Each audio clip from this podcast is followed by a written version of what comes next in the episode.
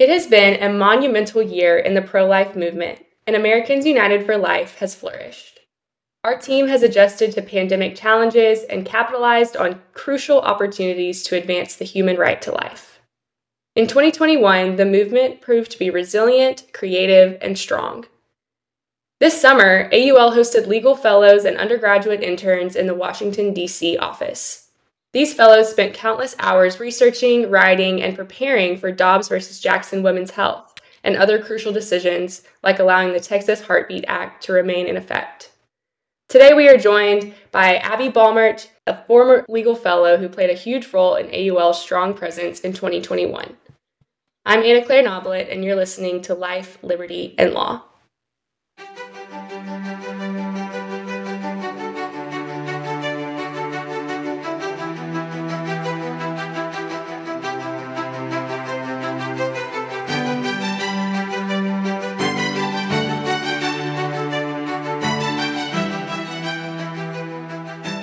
Well, Merry Christmas. And Abby, it's so good to be back with you. I have missed being around you, and it's good to have a little bit of reunion. How are you doing?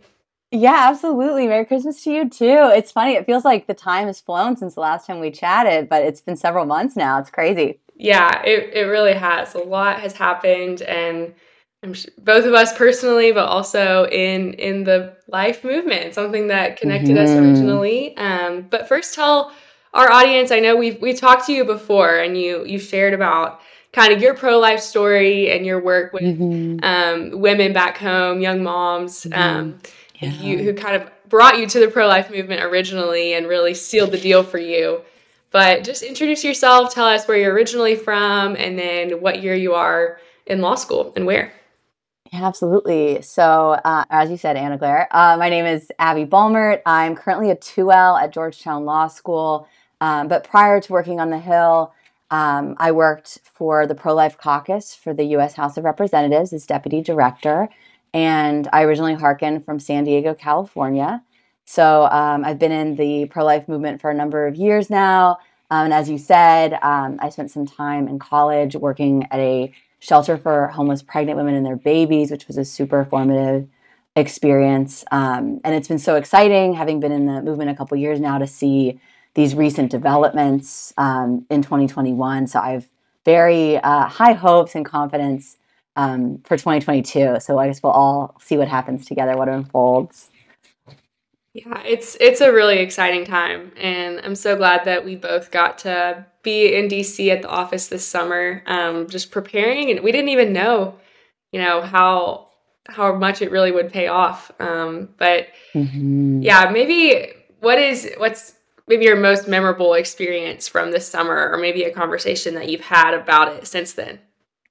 Oh, yeah, great question. So, um, I think working on the Dobbs brief was definitely the most memorable part of the summer, and knowing um, how important that brief was and how important this case is, and the opportunity for really monumental change um, really was not lost on me. And I think being able to work on it for a number of weeks allowed it to sink in uh, and then to receive the copy in the mail after the fact was really special. So it's now on my shelf, signed by all the staff members. So that was definitely uh, the highlight of the summer. Um, and obviously, there's, I mean, since then, there's been so many conversations. I think so many Americans are very interested in um, what might come of all this. Um, and many of them, you know, remember Roe v. Wade personally, and they've been um, hoping and praying and fighting for life since. And so to to be able to see a potential um, overturning would be a really, really special thing for those who have fought since the beginning, I think.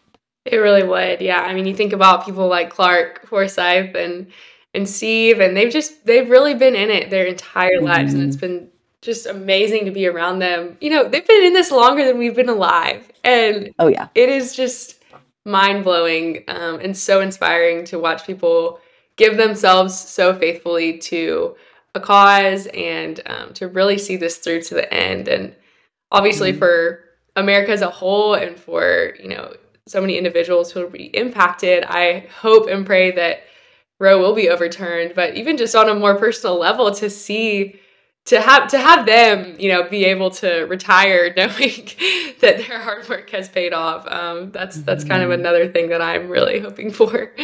Yeah, yeah, and I think about other important movements for you know human rights and civil rights in America that a lot of people fought in and for, but never you know didn't get to see the end.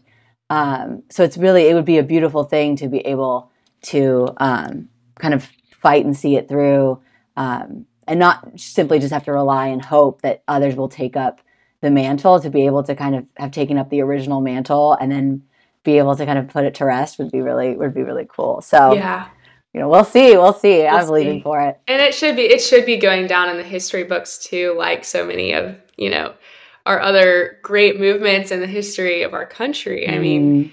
um, this is its own kind of abolition and its mm. own kind of um, civil right movement and, mm-hmm. and I think right now we're just kind of in this place where, you know, it's not it's not what the the loud majority is fighting for, but one day I really do think that people will look back and be thankful for these voices and thankful for the work and thankful for the truth tellers um, of mm-hmm. our generation that were that were standing up. So it, it's going to be interesting to see how maybe people look back on this time and and maybe are are more fond of the pro life movement than they thought. Yeah, yeah, I think so too. And I think in the same way that we've had such cultural change since slavery was still unfortunately going strong, um, and we're all kind of so shocked that that could have gone on for so long in our our country and under our constitution. But I, yeah, I think it's going to be the same thing. That however many years down the road, it's going to be that same kind of shock and disbelief that um, that there was a time when you know culturally abortion was was accepted um, and normalized and i'm hoping that you know we'll get past that day and be able to look back and i think it will be kind of hard right it'll be hard to look back yeah. Um, but like you said the gratitude that you know a new day will dawn um, yeah well, I'm, yeah, it's going to be a beautiful thing. It is. It will be. Well, let's talk about Dobbs a little bit. I know you've listened yes. to the oral arguments after working so hard mm-hmm. on that mm-hmm. brief um, with Clarke. And mm-hmm. um, were there any specific moments where you were able to, you know, connect the dots and say, oh, I was really hoping they would bring that up? Yes. Oh my gosh, so many times. So I, I think a lot of a lot of very careful preparation went in to um, into those arguments by the justices, knowing that Americans, the only exposure they're going to get here, right, is uh, legally is going to be the you know the couple hours of oral arguments and then the opinion itself. And i think the justices were well aware of that in um, the way they went about their questioning to really make sure all the issues came out. Um, so just the first one that would come to mind and i think actually maybe this was lost on some people because it didn't get unsurprisingly it wasn't a question that was uh, really properly answered but the point that justice thomas made um, to the end of kind of the reality that autonomy has its limits. Uh, when he brought up a North Carolina case relating to um, pregnant women um, who plan to, to take, you know, to, to, have their babies and, and, to carry their pregnancies to term, um, ingesting cocaine and the legal ramifications of that, and uh, the you know counsel um, for the the pro-abortion side was was wise to try to evade that question because it was a very a very good good point that right when uh, when another life is at stake, um, just as with any other human right or you know, human or civil or political rights that we have, um, that's where the line is drawn. Um, and I think the that Justice Thomas did a great job with that, and he brought it up a number of times, even though it wasn't quite answered. Um, and other justices t- touched upon that theme as well. And they also were careful to distinguish the abortion issue um, as kind of its own creature in light of the fact that another life is at stake which isn't the case for any of the other um, more recent kind of rights cases that we've seen in the past um, you know 10 15 20 years i think that was a really important point to make and to, to help people understand that we can flip roe and it's not going to affect any of these other cases that people really care about i think that was that was a potential concern and so making that point of uh, what's being asked is to to return this issue to the states and for the the court to be, I think, as Kavanaugh said, it was something along the lines of, um, you know, scrupulously uh, neutral. I think was the mm-hmm. language he used. Uh, so those were the first two. um, that struck me, um, and even just uh, kind of understanding okay, the reasons for overturning precedent. Yeah. Um, and and the case and the kind of perspective how on one hand the court when it wants to will will adhere to precedent and and um, and trumpet the importance of precedent and, and sticking by it. But then you see kind of the anti canon anti canon of cases that thank God they were overturned. Exactly. Right. Uh, like Plessy versus Ferguson. Um, so that was a really important point. I think that was made to understanding, um, you know, if if the if the court has gotten the law wrong and it's had negative effects and something and, and a case and its um, progeny hasn't like Roe's progeny hasn't been workable, the only you know and, and human life is at stake. Maybe foremost of all, that the only thing that can be do can be done would be to overturn it. Um, and I think I'm kind of uh, putting some of the themes a little a little bit more clearly than uh, than maybe the justices did. But I think that that's what a lot of them were getting at with their questioning. Yeah, yeah, I think so too. We just released a um, an article on AUL.org that the title is Roe's reversal would not be unprecedented. Like mm. this is mm. how our system is designed to be able to make mm. mistakes and reverse them and learn from what happens whenever laws are enacted. Um, mm-hmm. And yeah, I mean, she just goes through the history of the court revoking or limiting past quote unquote constitutional rights. And some of them are mm-hmm. absolutely outrageous. And they're things that we would, you know, we would never want to be upheld anymore. I mean, the, the Dred Scott decision, or like, mm-hmm. there's just so much um, in our history where we've we've been able to look at look at the law and say, no, this is this was wrong. Um, mm-hmm. And so, thankfully, I think Chief Justice Roberts was the one who brought up Plessy, um, and he it was just such a, a great moment for us, I think, to hear like, yes, finally, you're understanding that like this is an option and it's something that you mm-hmm. may even you definitely owe the American people who have been killed by abortion. So mm-hmm. it's Amen. yeah, it, it's very hopeful, but just so weighty. And it's like, mm-hmm. man, to see people targeting this as, oh, well, the court doesn't need to get political. Like, this is one time where we just, I don't know. I just wish people could understand the weight and um, the the impact that this issue has on the trajectory of America and just what we stand for. Mm-hmm. Um, yeah, yeah. And on that point of kind of getting political, um, that was definitely something that I noticed being brought up, especially by Justices Sotomayor um, mm-hmm. and maybe Breyer. And I think it's important to understand that given that there's people with strong views on both sides, um, that you know, I think the argument is, has been kind of made to us that oh, it would be such a political move to to flip it, but it would be just as political to keep it to yeah. keep Roe in place. It's not, and, and I think by by reversing it, it's returning what is a political issue to the realm of politics and state legislatures, which is where it belongs. You know, and yeah. I think that was just like interesting that uh, I just don't think I buy uh, buy that argument.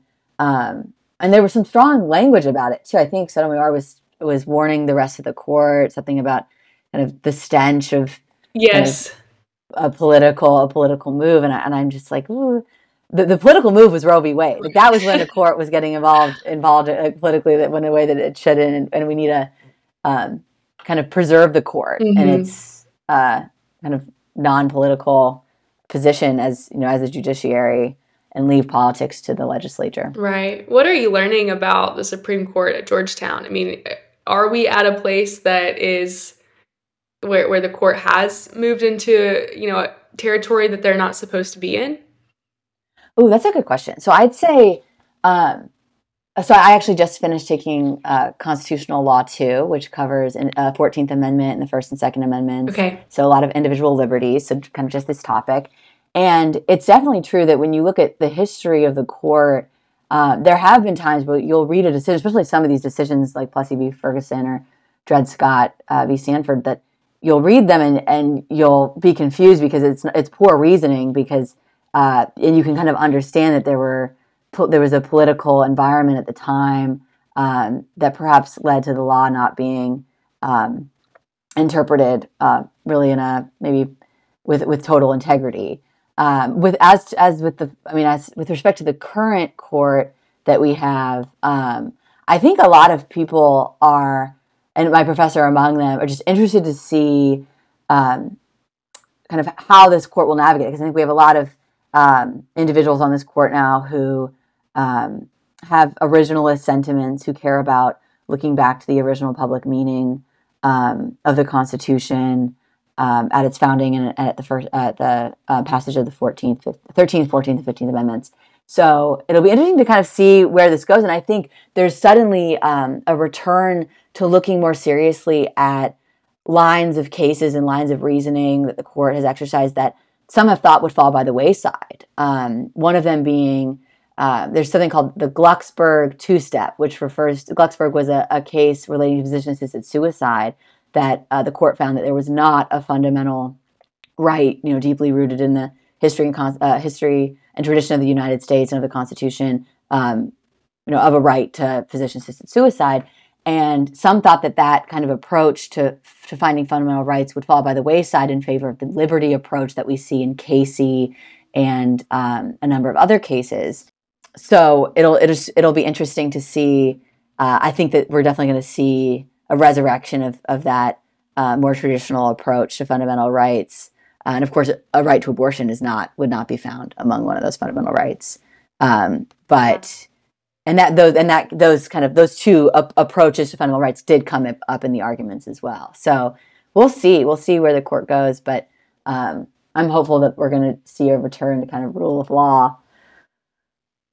Yeah, I think I think there's a, an opportunity to at least, and people will always say that whatever decision they don't like, you know, is is outside mm-hmm. of the the reach of the the court, and mm-hmm. uh, that's mm-hmm. just kind of a a classic jab. Um, but when we think about, you know, the opportunity, like the chance that maybe, you know, the original decision was the one that was out of step or the one that was mm-hmm. highly overly politicized. I mean, it, it's just, it's hard. It's one of those things that's like, it's hard for someone who hasn't really studied this to know um, mm-hmm. what what the right thing is and how mm-hmm. the court was designed and how the different branches were designed. So I'm always I feel like I'm always asking questions about how are the checks and balances actually supposed to work, and mm-hmm. still don't quite understand. And I have a lot of hope that it's it's working, but um, seems like it can easily get off balance.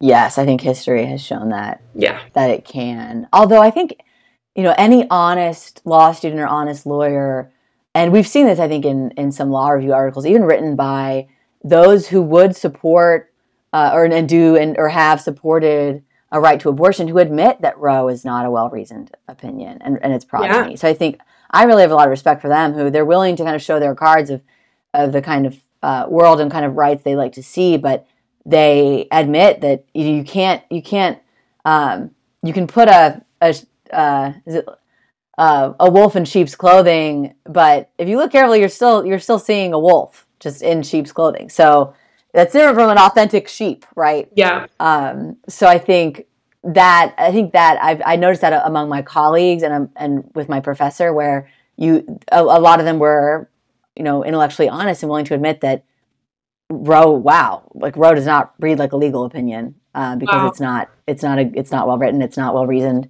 Yeah.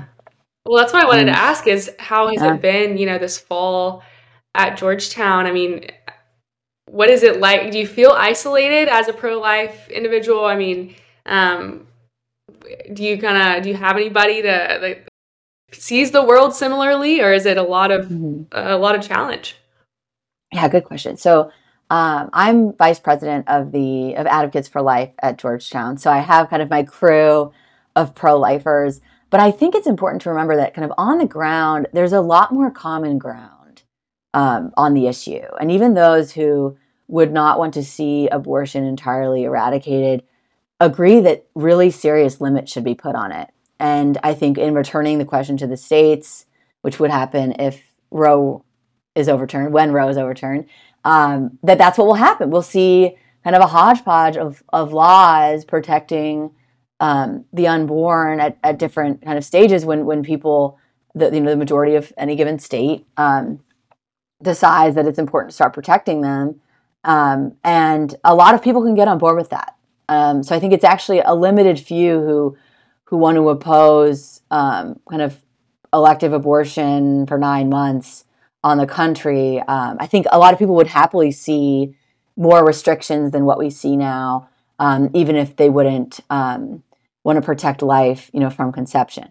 So uh, that I think is important to know that the, the kind of voices we hear um, from the big players in, on this issue don't really reflect even this, you know, the the largely um, kind of pro-choice students on campus, and a lot of them are willing to listen um, to the other side, which I, I, think you don't always get the sense of when when there's like a Twitter spat, but uh, when you're face to face, conversations are a lot more fruitful. Yeah, well, that's great to hear. That's very mm-hmm. encouraging. What what has it been? Uh, I guess what has your advocates for life group been up to this fall?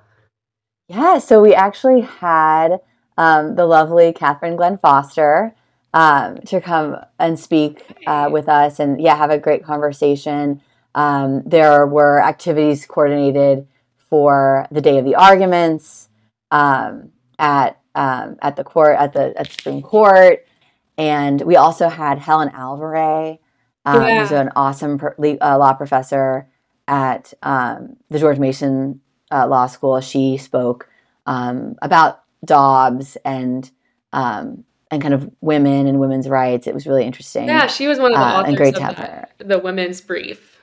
Yes, exactly. So yeah, she spoke about her brief. Um, yeah, so we've had some activities, and some people I think um, kind of seeing the the highlights of you know Dobbs and women like they came not being necessarily pro life minded, but um, were exposed to kind of some some new and different and compelling arguments, which is which is great to see. I think. Yeah, yeah. How have you been able to communicate your AUL experience and just your pro life perspective with classmates? I mean, what what seems to be the argument or the piece of um, your worldview that really connects the most with people from all backgrounds? I think we may have talked about this in our last uh, meeting, but yeah.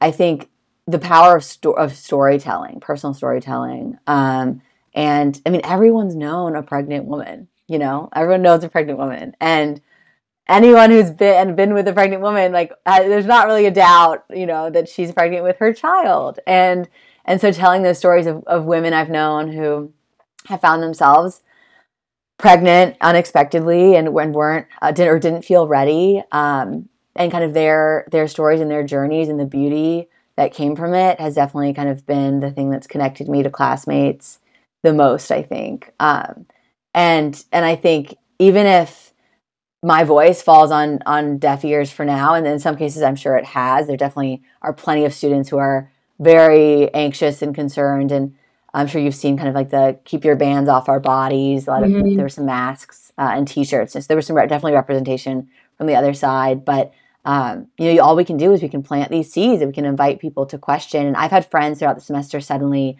shoot me a text and say, okay, I have 24 weeks. I can't, I like, I can't support abortion before 24 weeks anymore.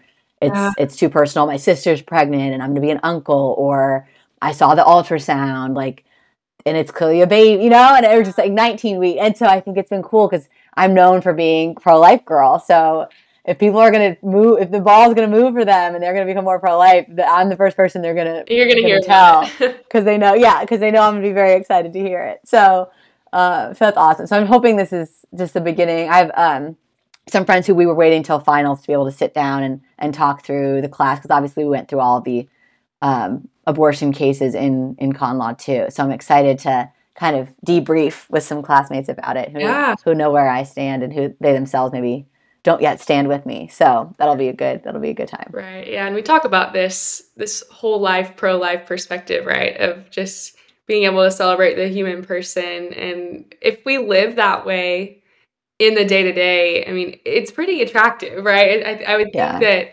people um, are going to want to be around you and want to hear what you have to say mm-hmm. about those mm-hmm. cases because they know how you treat them on a daily basis. And that that's my hope for how I want to live pro life, not just advocate for this one issue, which obviously is so mm-hmm. important, but that our daily actions would speak so much louder than even on those days where there's a big case. Um, mm-hmm. And that all of the culmination of our, our daily um, affirmation of the people around us and their value mm-hmm. would would really cause people to want to listen um, and not mm-hmm. just uh, and not be hard hearted towards um, some of the mm-hmm. things that they have heard on Twitter. So, yes, yeah, that's such a good point. I think it definitely um, sometimes it maybe at first bewilders and, and puzzles um, some of my friends because obviously I, lo- I love them and my classmates and I love them and I'm kind to them and accept them and see their dignity and worth even though you know I like it, from their perspective I they probably think that I think that they support you know the killing of human beings which is tr- you know objectively true but I both recognize the culture we've all been born into and you know if they if I feel that they have these erroneous beliefs it doesn't make their own worth any less. And so i think it kind of that can be something that can move people of wow this girl thinks that you know the unborn are human and knows what i believe about this and reason would seem to dictate that they would you know i would shun them or or refuse to speak with them or engage and that's right. obviously not that's the farthest thing from the truth and so i think that can get that can get the wheels turning for sure for sure yeah that's so powerful I love it. Um, well, how do you hope the court will respond in June? What's your wildest dreams? Um, I would say my wildest dreams are also what I am confident for. I mean, it's pretty. I mean, I'm being. I'm. I'm a. I'm. I'm a hopeful person, but I'm hoping for six. A six three overturning of of Roe. Um, and I. I think that um, maybe I was cautiously hopeful for a five four going into the arguments at the beginning of December, but after, I mean, bringing my law school background and thinking about the kinds of questions and the way that questions are asked when you're coming from different perspectives, and then to see the kinds of questions and the way that questions were asked and which questions were asked by specific justices, I was very hopeful. I'm very and am very mm-hmm. hopeful that there's really and they the court covered it like, okay, is there any alternative? Like can can the Casey undue burden standard be you know made workable. And and the answer it was kind of very uh cursily done away with of nope it can't be. Okay moving on. So uh, yeah so i think that those arguments were so encouraging and i i just don't see how how we'll see anything but a, a flipping of Roe it's just a matter of it's if it's going to be a six three or a five four. Um right. well that's all yeah, we want for so, christmas right? Yeah all i want for christmas is for the babies to be protected. Oh, the moms, yeah. So, yeah, we'll see. I mean, I'll have to wait. It'll be it'll be a uh, kind of half a year delayed present. Christmas in it, June. But, yeah, Christmas in June. But I'm ready for it. Yeah. Absolutely. Wow. Yeah, what do you? What about you? What do you think? Yeah, I, I'm hoping for the same thing, and I think you know, seeing being around um, our AUL lawyers and seeing their their just delight and honestly shock of, of you know how the arguments went and you know trying to trying to protect our hearts but be be very hopeful mm-hmm. and um, i think everything really is pointing in the direction of um, an overturn but also i've been so excited just about the conversations that have been started around it mm-hmm. and how mm-hmm. much you know even it's me still being a student and people asking me about it like you were saying like mm-hmm. you're known mm-hmm. as a pro-life person people are this is a time where people are really starting to examine what they believe and yeah. and so getting to have those conversations in in a, a setting of just curiosity and and um, it being something that is trending a little bit i think is a huge opportunity mm-hmm. in itself um, so yeah, oh, been, yeah, i totally agree yeah well, you know, we always uh, wrap up with a shot of gratitude. So I'd yes. love to hear something that you're grateful for, as well as maybe a Christmas tradition you're looking forward to. Ooh, uh, okay, so I'll do it. I'll answer in reverse. So Christmas okay. tradition is um, eating, going to Christmas Eve mass and eating Thai food and watching It's a Wonderful Life with Jimmy Stewart is okay. a big Christmas tradition for my family. So looking forward to that. Um, and with all the family members home. Thai food is a nice and twist. Yes, yes, Thai food ahead of the kind of, of course, very traditional Christmas brunch and Christmas dinner. Um, and then something, oh, there's so much to be grateful for. Um, I'm grateful to be right in the middle of law school in the throes of um, kind of my legal education with so much to look forward to and with so much expectation um, to have already witnessed um, all that I have for life, looking at the number of state laws that have been passed and and knowing that um, I'm I'm just involved in the most important issue of our times. Um, I think I just I have such a grateful heart to be um, to pl- to be placed in the middle of it. I don't feel worthy, but I'm um, I have a heart that's willing to kind of love and willing to fight. So I think at this juncture, having just had the arguments, it's a time of really reflecting on that um, and the gift that it is to be in this moment, especially with there being so much hope for uh, for change, is really a really a gift. And knowing, of course, that there'll be more work to be done at state level um, once Roe is is finally um, taken down, but that's just it's a special thing. It's a it's a privilege and it's a gift, um, and of course it's a it's also a challenge. But um, I'm so happy to be doing it. Yeah, absolutely. Well, how about you? Yeah, I'm looking forward to Christmas morning. My family we love to make a monkey bread cake and Ooh. happy birthday to Jesus with candles. Amazing. Something that I'll never grow out of. Sure. um, and such a time of just thankfulness and, and gratitude. Mm-hmm. I think there's specifically been um, like I said, just a lot of a lot of really cool opportunities to have conversations about life. And Christmas always reminds me, just being with mm-hmm. family of all ages, whether it's babies up until up to my mm-hmm. grandparents, it always reminds me, you know, just how beautiful life is at every stage.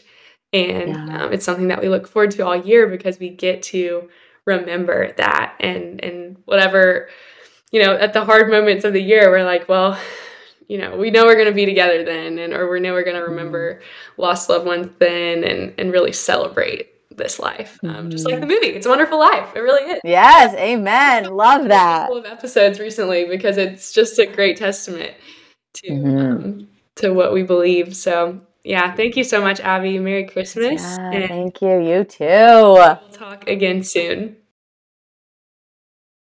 If you enjoyed this episode with Abby, please give us a rating on Apple Podcasts, leave us a review wherever you listen, and tell a friend about us. We want to reach as many people as possible with the message of advancing the human right to life. If you have any comments, questions, or suggestions, drop us an email at life at aul.org. You can find more resources about what we've been working on in 2021 at aul.org. I'm Anna Claire Noblet. Until next time, thanks for listening to Life, Liberty, and Law and supporting Americans United for Life. Merry Christmas.